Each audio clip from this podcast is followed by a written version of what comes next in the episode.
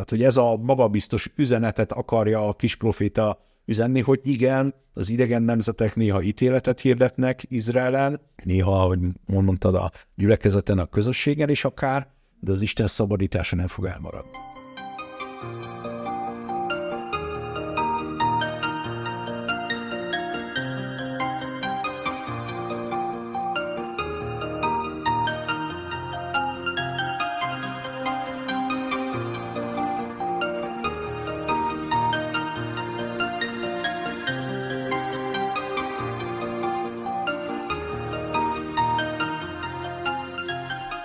Sziasztok! Sziasztok! Aki most kapcsolódna be a podcastünkbe, azoknak elmondom, hogy Sinkasaba vagyok, a Szolgatás Teológiai Folyóirat szerkesztője, és ebben a podcastben Vasferi igéhirdetővel, barátommal beszélgetünk bibliai témákról, bölcsészeti nézőpontokkal is megvilágítva. Újra itt vagyunk tehát, és újra a kis proféták a témánk. Most fókuszban vannak ezek a könyvek, megbeszéltük Ferivel, hogy mi is aktívan olvassuk őket, és ahogy ezt tettem most a napokban, elém jött egy hasonlat. Számomra olyan kis profétákat olvasni, egy kicsit ezek ugye ilyen szik, szikár szövegek, mintha a pusztában vándorolna az ember.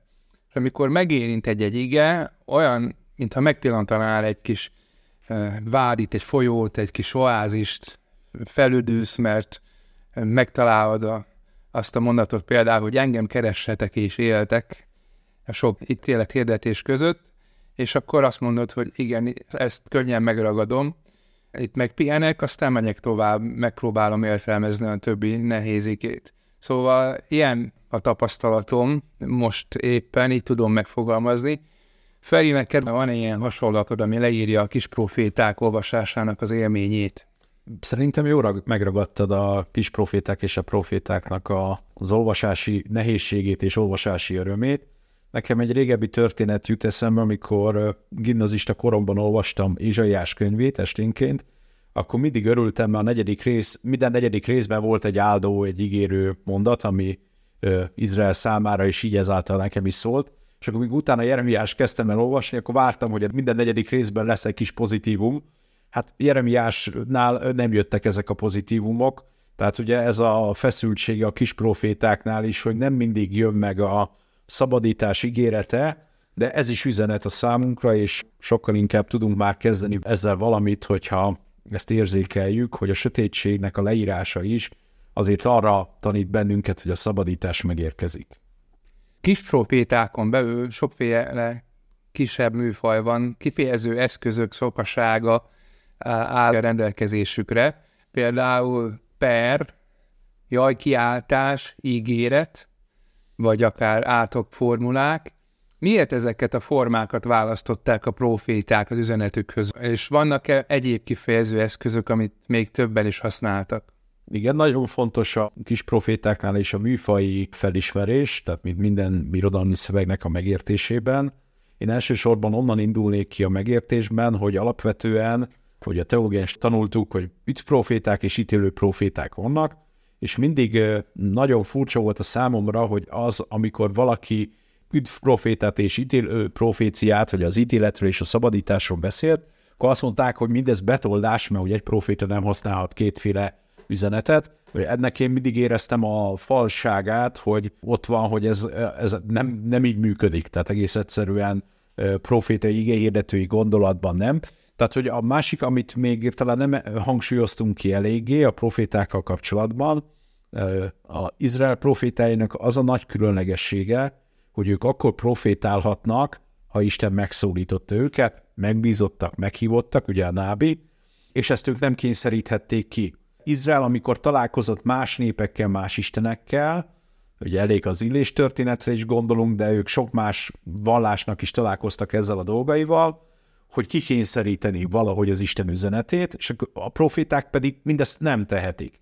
A profétáknak az a felelősségük, és intérek vissza a művészeti formákhoz, hogy azt az üzenetet, amit megértettek Istentől, meg amit megkaptak, amit nem kényszerítettek ki, és ugye, ahogy olvastuk nem olyan rég a száhítatban, hogy lopkodják egymástól, hogy azt milyen formában mondják el. Tehát a, a felelőssége, és azért állnak hozzám közel a kis proféták, hogy a kis proféta a felelősség az, hogy hogyan formálja meg azt az üzenetet, amit Isten megszólít. És erre pont jó, hogy Isten perel, a jaj kiáltás, hogy a jaj szóval benne van, hogy na akkor miért jajgat az az illető, ugye az ígéretnél ugye az mindig egyértelmű, hogy, hogy miért vagyunk, ugye az átoknál meg az, hogy hát ez kinek szól, vagy mikor szól. Tehát ezek a képek, és ugye ezért a proféták nagyon sokszor, hogy az üzenetüket tényleg maradandóvá tegyék, és majd erről még picit később beszélünk, olyan képes kifejező eszközöket használnak, amelyek sok mindenre alkalmazhatóak, de ott van ugye a sáska képe, mindig nagyon jó a sáska hadsereg, most sáska támadja meg, vagy ellenség támadja meg Jeruzsálemet, hát bizonyos szempontból mindegy. Tehát, hogy nekik a felelősségük volt, és ebből sejtjük, hogy a proféták okos és értelmes emberek voltak, hogy megtalálták azokat a képeket, amik megragadtak az hallgatók fejébe, és tovább tudták. És ugye ez ugye kérdés, hogy üdv és ítélő proféták felmondása, tehát az Istennek az üzenete, hogy ítélet is van Izrael lépén, de szabadítás is van, és a kis profétákhoz tehetjük hozzá, hogy az ítélet szerepét sokszor az idegen nemzetek játszák el, a szabadítás pedig Isten hozza. Tehát, hogy ezt, ezt így tudjuk feloldani, tehát ezt a kettőt azért a proféták látják együtt, hogy Isten megítél azáltal, hogy egy idegen nép elfoglalhat bennünket, de Isten az, aki megszabadít bennünket. Tehát, hogy én nem nem érzek feszültséget, hogy ezt ne predikálhatná ugyanaz az ember. Igen. Itt a kifejező eszközeknél korábbi adásban említettük, hogy a jelképes cselekedetek, amiket Isten kér, vagy akár a család elnevezés, a gyerekek neve Hoseásnál, ezek is mind üzenetekké tudtak válni. Szóval nagyon sokféleképpen akarta Isten, hogy eljusson az üzenet. És ugye ez a nehézség, hogy a nagy proféták, akikről látjuk, hogy a nép előterébe voltak, sokkal könnyebb ez a képes, bemegyek, széttépem, ebbe megyek a fazekashoz, ilyen a neve a gyerekemnek, az ott van. A kis profétáknál, mert ugye ez azért marad el, mert hogy ők már azért nem annyira központi alakjai a közösségnek. Uh-huh. Tehát, hogy ők ezért a, a képes beszédet inkább használják, mint megjelenítik, de ugye a Hóseásnál is azért nyilván mindenképpen benne van mindez. Igen. Mennyire szerkesztettek ezek a könyvek? Néha, ahogy olvassa az ember, olyan ötletszerűnek tűnik némelyik, hogy miért pont így találjuk egymás után ezeket a szövegdarabokat. Van mégis tudatos szerkesztés ezek mögött? Mennyire felismerhető ez? Na, itt a legnehezebb kérdéséhez eljutottunk a kis profétáknak és a profétáknak, hogy hogyan és miképpen maradtak fent ezek a szövegek, ezeket nagyon nehezen látjuk, és azt gondolom, így kicsit jobban utána olvasva, hogy a saját magunk elképzelése, illetve az értelmezők elképzelése az, ami nagyban befolyásolja, hogy hogyan értelmezi, hogy hogyan szerkesztettek. Tehát, hogy Ézsaiásnál nagyon látjuk azt, hogy megkapja az üzenetet hogy a hatodik részben, utána elmondja azt, hogy hát a profita tanítványoknak nekem át kell adni ezt az üzenetet, és ezek annyira üzenetek, hogy le is írom. Tehát ugye ez az alap gondolat, amit látunk a profétaságnál, hogy Ézsaiás annyira biztos az Isten üzenetében, hogy ezt még le is írja. Tehát, hogy innen indul ki, és azt gondolom, hogy a tanítvány szerep a, a legfontosabb ebben a téren, és ugye ez a, mi nekem a biztosítéka, és majd egy-két más dolgok is beszélünk, hogy a tanítvány és a több tanítvány van, azok figyelik egymást, hogy nehogy megmásítsa a másik tanítvány a mesterszövegét. Tehát, hogy a tanítványi szerep azt mondja, hogy ah, hát én ezt maradtam meg, és épp ezért csupán annyi változások lehetnek a szövegben, amelyek a nagy és mély értelmet nem, meg különben a tanítványok véresen összevesznek, elég ha emlékezzük, hogy jó az a Károli, mert Pálapostolnak is jó volt.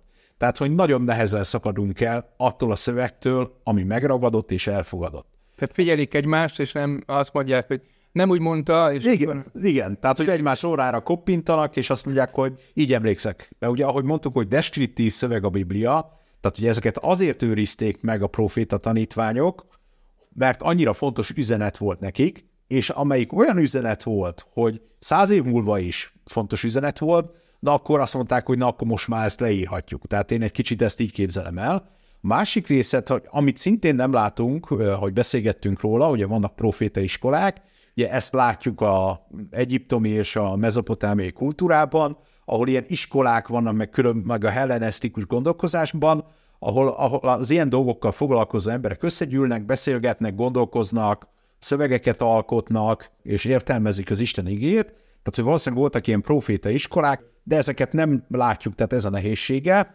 A modern, meg a posztmodern írásértelmezés ugye elsősorban ugye a redakcióba gondolkozik, hogy minden szövegnek a végén volt egy nagy szerkesztő, aki letisztázta a szövegeket. És ahogy mondtad, ugye kis proféták ebből a szempontból érdekesek a számunkra, hogy azért szabbatottak, érezzük a szabbatottságát a szövegének, ezért ezt a redakciót, ezt nem mindig látjuk és érzékeljük, de ugye ez a, a modern, meg a biblia kritikának ez az alapgondolata. Ugye a most érdekes, amit így olvasgattam, ilyen harmadtanos könyvben, amit megosztottunk, hogy a, a szerkesztés történet. Tehát, hogy ők abban gondolkoznak, ugye kicsit azért mondom, hogy a mai világunk, hogy kiadások voltak a bibliai szövegeknek, a profétai szövegeknek, és mindig beleszerkezgettek egy kicsit. Hm. És ugye szintén nem látjuk, mert nem maradtak fönt az iratok, hogy mit tudom én, 20 év múlva jöttek a ptolemaidák, akkor kicsit átszerkesztették a bibliai szöveget, hogy akkor ptolemaidák korára is érvényes legyen. Tehát, hogy egy kicsit mindig bele beletettek, és hogy, hogy ilyen többször kiadták, és mindig egy kicsit változtatták, és hogy, hogy ezért érzékeljük, hogy ennek ez az értelmezésnek ez a lényeg, hogy ezért érezzük, hogy szerkesztett ugyan, de hogy mégis valami szövegi egysége van az egésznek, tehát hogy ők nem, nem engedték el ezek a szerkesztők, hogy azért ez annak a tekintélye alatt van, aki ezt megírta. És ugye itt a, a, a lényeg, hogy az én személyes bizonyítékom, vagy ami, ami még megértésem, hogy a tanítványi lét nem engedi azt, hogy úgy átformáljam azt a szöveget, ami számomra szent meg fontos, hogy az elveszítse az eredetiségét, elveszítse az eredeti üzenetét, és ha több tanítvány van, akkor pedig, ö, pedig semmiképpen. És a másik, amit nagyon szeretnék hozzátenni, hogy egészen más emlékező képességük volt ezeknek az embereknek, mint nekünk, tehát ők szövegeket nagyon egybe tudtak megjegyezni, és ez a garancia. Tehát erre szoktam példaként mondani, ugye a babiloni meredek mítosz 23. században született meg, a 7. századi agyaktáblákon találták meg. Hm. Magyar imádságokat találtak meg lejegyezve 14. századi nyelvállapotba, az asszonyok mondták egymásnak, hogy így, a pap azt mondja, hogy így imádkozz, te, te pedig így imádkozz, és elmondott ilyen imádságokat, és 700-adon keresztül meg tudta őrizni a kontinuitásban azt a nyelvemléket, hogy úgy, és azt mondta, hogy én nem változtatok azon a szövegen, mert édesanyám is úgy imádkozott, meg a nagyanyám, meg a dédanyám, meg mindenki. Tehát, hogy vannak erre lehetőségek, és ez sokkal valószínűbb, hogy ez nekik megmaradt. Még ugye ennek nem látjuk igazán a bizonyítékát, nem nehéz elképzelni, mert ugye folyamatosan szerkesztik tehát belelátok egy kicsit, hogy hogyan szerkesztették a könyveket, meg a modern irodalmi szövegeket, hogy ott az is bele-bele nyúlogatnak, vannak ugye érdekes történetek, tehát hogy, hogy ez, ez a nehézsége. Tehát, hogy de nekem ez a, a tanítványi lét, hogy az annyira fontos, amit a mester mondott, hogy azon én nem változtatok. Tehát mint, mint keresztény is, ugye Jézus mondása annyira fontos, hogy azon nem változtatok. Igen. Ennél a témánál jut eszembe, hogy milyen Csodálatos, ha az egész Bibliát nézzük, ott a szerkesztettség olyan szempontból most a kis profétákra is utalva, hogy az új szövetség tőlük is rendesen idéz sok, sok dolog, például szó szerint szinte beteljesedik, ahogy megjövendölt ez Akariás, a Szamácsikon fog jönni a messiás, és, és ezt látjuk virágvasárnapkor. Tehát nagyon szerkesztett maga az egész Biblia is. És akkor egy képet most, ahogy olvasom, ugye a 30 sékel, volt ugye ez egy ilyen sumér kifejezés volt, az értéktelen dolgokat jelentette a sumér nyelven, és ugye nem olyan nehéz belátnunk, és hogy nem látjuk és nem tudjuk, hogy milyen kapcsolat van közötte a 30 ezüst. Hm. Ugye Júdásnál, és ugye nyilván az ezüst ugye az értékességet mutat, csak a kép benne van az, hogy, hogy azért a 30 ezüst is a megváltóért mennyire kevés az ő értéktelenségét fejezi ki abban az értelemben, hogy nem volt elég értékes Júdásnak. És akkor ott van, hogy látjuk, hogy a Sumér szöveg ezt mondja, és akkor ott van, ahol ugye a kis proféta is elmondja, hogy ennyiért, és hogy ott a 30, ezüst 30 sékelnél olvashatjuk azt úgy is egy kicsit, mintha értéktelen, vagy fordítsuk most így, nem elég értékes. Tehát ugye Zakariásnál van azt ez a 30 ezüst, hogy, hogy ott van az, hogy hát 30 ezüsté adja el a népemet, és berakják, hát az, az nem összeg azért. Igen. Még a 30 ezüst se. Igen. Az ő népért. Tehát, hogy, hogy ugye hogy ezek, ez okozza a nehézséget, a, meg az örömet a megértésben, hogy a szerkesztettség, hogy az ilyenek meg nem tűnnek el, ezek megmaradnak. Teológiai folyóiratot szerkeztek, és nagy kihívás mindig írókat találni, akinek az írása bekerül. És ö, sokszor találkozom egy ilyen védekező mondása, hogy én nem vagyok író proféta, ezért tőlem ne várjál írást. Na hát ö, itt a kis profétáknál se volt mindenki író proféta, azoknak kiegyezte le a mondásait. Igen. Hát, ez egy igen jó kérdés, ugye látjuk a profétákat, író profétákat, meg látjuk, akik szövegben ugye beszélgettünk róla, hogy ők elsősorban ugye a templomi kultuszhoz találtak, mert ugye ebben különbözött Izrael népe, hogy nem a királynak a talpát nyalogatták a proféták, hanem Isten népének a, a vitték az üzenetet Istentől, és ugye az író proféták, és ugye visszatérünk, hogy melyik volt az a pont, ahol elejegyezték a profétáknak a szövegeit, és ugye én itt erre térnék itt ezen a téren, ugye ezt vártam már ezt a részt, hogy, hogy az írásnak a, a szerepe és a fontossága. Tehát olyan kultúrában élünk, ahol az írás fontosabb, mint a beszéd. Ugye szó elszáll, az írás megmarad. Az a kultúra sokkal inkább másmilyen volt, ugye ezért nincsenek igazán irataink, mert a, a szóbeliséget sokkal fontosabbnak tartották, ez volt az ígéretem, így van, betartom. De a, amihez most szeretnék egy kicsit kiukadni, akit nem tűnik számunkra olyan nagyon fontos személynek a Bibliában, de egy ilyen kult szerepet tölt be. Ugye Jósiásék megtalálják a templom felújításakor a törvény szövegét, a tórát, és egy valakihez viszik el, Hulda proféta asszonyhoz, ugye, aki attól proféta asszony, hogy meg tudja magyarázni, és el tudja mondani, hogy mit jelent, amit olvasnak. Tehát értik a szövegnek a lényegét az olvasók, hát ugye ezt érzékelik, hogy ez valami nagyon fontos szöveg, amit megtaláltunk, meg, meg ismerős nekik, és Hulda, mint proféta asszony üti rá a pecsétet, hogy ez valóban igazán fontos. De ha egy kicsit távolabbról nézzük meg ezt, tehát hogy a proféta itt fordul át arra az a szerepe, mondják bizonyos magyarázók, és én is egy picit hajlok rá, hogy a proféta mögött, ettől a Hulda asszonytól, proféta asszonytól van, az írott szöveg fontosabbá válik, mint az elmondott szöveg. Tehát Hulda csak a pecsétet üti rá. Hulda is abból meríti a, az érvényességét, hogy ő proféta, hogy ő tudja érteni és értelmezni az írott szöveget. Tehát, hogy itt mindig valamilyen módon kellett egy írott szövegnek lenni, és ezért mondják, hogy ennek a megértésében az van, hogy ugye a profétai szövegek mögött mindig kellett lenni valami írott szöveg. És ezt úgy értjük meg, hogy miért van, hogy a proféták is annyi mindent idéznek egymástól, noha azt mondják, hogy ne dobkodjátok egymást a szöveget, ugye a proféciákat figyelmezteti az úr a profétákat, de hogy ott kell mögötte lenni egy írásnak valamiféle tekintélye, és ez egy nagyon nagy feszültség, amit talán még most sem lett igazán feloldva, és ezért van az, hogy talán múltkor is idéztem, a babiloni Talmud mondja, hogy a proféták szerepét, a profétálást az írástudók vették át, amikor a, mikor a templom leomlott, mert ugye a templom volt a központja a dolognak.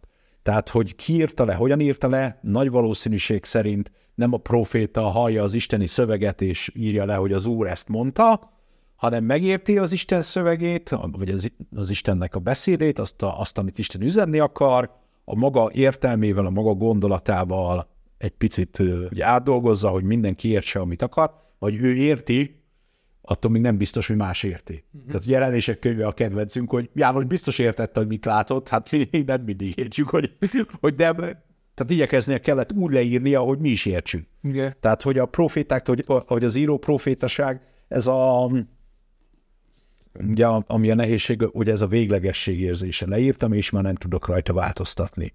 Tehát, hogy a, az íróid a szolgatásban ezzel küzdködnek, hogy ha már leírtam, akkor már azon nem tudnak változtatni, azt már számon tudják kérni. Tehát és akkor belegondolsz, hogy ez milyen feszültség akkor, amikor tényleg az Istentől vett közvetlen üzenetet veszed, hogy leírjad, és valószínűleg ezért volt, hogy a tanítványok lettek olyan bátrak egy bizonyos időszak után, hogy nehogy elfelejtsük. Igen. És ugye ezért a kis proféteknek is ugye ezért, amit talán beszélgetünk múltkor, hogy a profétáknak nem mindig látjuk az elhívás üzenetet, az a lényeg, hogy megbízott, és azt, amit mond, azt el tudja mondani. milyen hatással lett a proféták működésének? Sokszor azt látjuk, hogy a királyok, a vezetők nem hallgattak a szavaikra, vagy ellenkezőjét tették akár. Kijelenthető, hogy a működésük nem tudta döntően befolyásolni a népnek a sorsát. Szintén nem tudjuk és ö, ö, nem látjuk ezt a, a források hiányában, tehát itt a képzeletünkre hagyatkozunk, és abban a megértésünkben, mint ahogy látjuk azt a, a mai világunkban, hogy egy politikus mennyire hallgat a tanácsadóira. Ugye a tanácsadó nagyon fontos dolgokat mondhat neki, de ugye a politikus meg dönt úgy, ahogy ő akar. De hogy itt azt gondolom, hogy amit tényleg a hirdetőként, meg Bibliával foglalkozó emberként, hogy nem a hatása a fontos a szövegnek, hanem az üzenet. És ugye ezt mondja, hogy nem tér vissza üresen. Ugye ezzel az ígérettel bírunk, hogyha az Úr üzenetét hirdetjük, az üresen nem fog. Aztán, hogy ez hogyan és mikor, ez egy jó kérdés. Hogy ezért mondjuk, hogy nem tudjuk pontosan mondani, hogy milyen hatással volt, de hát volt, ugye azt hiszem Citkiá volt, aki az Istennek az üzenetét összetépte és dobta be. Nem ő is ő dobta bele, hanem a szolgája, aki olvasta, azt mondta, hogy de nem rettent meg. Tehát, hogy ez számon kéri Jeremiás, hogy, hogy ez az Isten üzenete tűzre vetett, hát hogy csinálhatsz ilyet? és azért látjuk, hogy azért az üzenet valamilyen módon átment, vagy meg, megőrződött, megmaradt, és ugye a másik fontos szerintem ugye a hatásukban az, hogy az az üzenet, amit a proféták hirdetnek, és mi azért foglalkozunk vele, hogy ezek olyan üzenetek, amelyek 2500 év múlva is üzenetek. Igen. Tehát, hogy kicsit meg kell harcolni, kicsit meg kell küzdeni vele, nem csupán azt az üzenetet hordozzák, hogy te király, ó, mit csinálj, te király most Egyiptom mellé vagy Mezopotámia mellé állj, hanem olyan üzenetet hordoz, ami a királynak is szól, de elsősorban a népnek, és abban biztosít bennünket, hogy az Isten az ő szabadítását készíti. És néha viszont válaszolni kell arra, hogy ez a szabadítás miért nem érkezik meg most. Ugye a perzsa uralom megszűnik, viszonylag nyugodt, viszonylag jó élet, és jönnek helyett a tolemaidák, tehát a hellenisztikus uralkodók, az meg egy eléggé negatív volt, és Izrael meg várta, hogy, Júda várta, hogy most már jobb lesz. Eddig is már kell kezdett egy kicsit helyreállni, hát ha, hát ha. De később jöttek a rómaiak, még rosszabb. Igen, és akkor jöttek a rómaiak, hogy ugye Monty Python mindig megmondta, hogy mit adtak nekünk a rómaiak. A rómaiak sok mindent adtak Izrael népének, csak nem ezt várták. Igen. Tehát, hogy meg amikor néhányakat keresztre feszítettek közülük, nem csak az Úr Jézus, nem mások, akkor az annyira nem kedvelték a rómaiakat, hogy hiába építettek utat, meg vízvezetéket. Megértjük őt. Hogy... Igen. Térjünk most már arra, hogy hogyan tudjuk ezeket alkalmazni, ezeket a könyveket. Aki nem szokott társadalmi összefüggésekről, egész népek sorsáról gondolkozni, annak is kicsit talán nehézség ezeket a könyveket értelmezni, mert a saját életére kell konvertálni ezeket a nagy üzeneteket. Hogyan alkalmazható a népek számára hirdetett üzenet a személyes életünkre, illetve jó-e ez a kérdés, mert lehet, hogy most is a népre kellene gyülekezetre értelmezni sok kijelentést, nem? Igen, tehát ugye talán említettük, de akkor még egy kicsit megerősítjük, hogy a kis profétákkal való foglalkozás vannak olyan írástudók, akik úgy magyarázzák, hogy az idegen nemzetekről szóló proféciák, tehát, hogy nekünk, mint akik ugye keresztények vagyunk, de a zsidókhoz képest pogányok ebben a meghatározásban, ezt remélem mindenki jól érti, tehát, hogy a kis proféták ezért egy jó belépési pont, hogy azt mondja, hogy ez nem csak Izrael népének szól, hanem azoknak a nemzeteknek is, akik ezen a világon élnek. Tehát ugye azról biztosít bennünket a kis proféták üzenete, hogy Isten nem csak a zsidókkal foglalkozik, hanem velünk, mm, akik nem zsidók vagyunk. Tehát, hogy ez, amit értenünk és akkor ennél mondhatjuk, hogy igen, ez nekünk is szól, igen, minket is figyelmeztet, és ugye elmondja azt, ugye ez a kicsit a szekvenciája a kis profétáknak, hogy Isten meghirdeti az ítéletet, és utána majd megjön a szabadulás. És néha a profétáknak arról kell beszélni, hogy ez a szabadulás, ez miért maradt el? Hogy előbb beszéltünk róla, hogy mi, ami megakadályozta.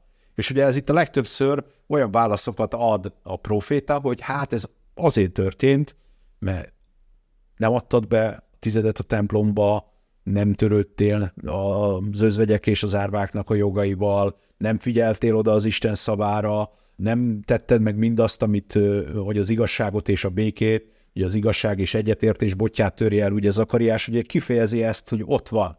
Tehát ugye így érdemes, és ezt beszélgettük, hogy ugye Veritas kiadónak a Bibliájában pirossal van a kis profétáknál, mi az, ami az Isten üzenete. Fontos kiemelni, de azt is szeretném hozzátenni, hogy olvassuk úgy is, vagy olvashatjuk úgy is, hogy mi az, amit Isten kér a profétákon keresztül. Izrael népétől, Juda népétől, nemzetektől, mire figyelmeztet, mire emlékeztet. Tehát az alkalmazásnak szerintem ez az egyik módja, hogy mi, mi az, amit kér tőlünk. És ugye, ahogy beszélgettünk ugye a képekről, amik vannak, és amivel megfogalmazza, hogy azok a képeknek az értelmezésében valamilyen szinten ugye azt vetíti elénk, és abból kell nekünk valamiféle üzenetet, meg gondolatot megértenünk a magunk részére. Tehát azért ez egy, nem egy könnyű feladat és könnyű mozzanat, de mondjuk például látjuk azt Zakariásnak az életében, hogy azt mondja, hogy a görögöket is megemlegeti, ilyen nagyon meglepő módon a Zakariásnak a könyve, hogy hogyan és miképpen gondolkozzon egy ember, egy nép azon, hogy mi az, amikor hatalomváltás van a világban. Ugye a, a perzsáknál a perzsák uralták egyedül az egész világot, utána pedig jöttek a diadokoszok, és vitatkoztak egymással, és ugye most is látunk talán ilyesmit, hogy egy nagy uralkodó világhatalom helyett most lesz egymással viáskodó. És akkor Zakariás könyvét felolvassuk, és azt mondja, hogy miről mit mond Isten igéje. Hogy lehet, hogy lesznek ilyen változások, és lehet, hogy ez még rosszul fog érinteni, de Isten végül meghozza a szabadítást. Tehát, hogy ez a magabiztos üzenetet akarja a kis proféta üzenni, hogy igen, az idegen nemzetek néha ítéletet hirdetnek Izraelen, néha, ahogy mondtad, a gyülekezeten, a közösségen is akár, de az Isten szabadítása nem fog elmaradni.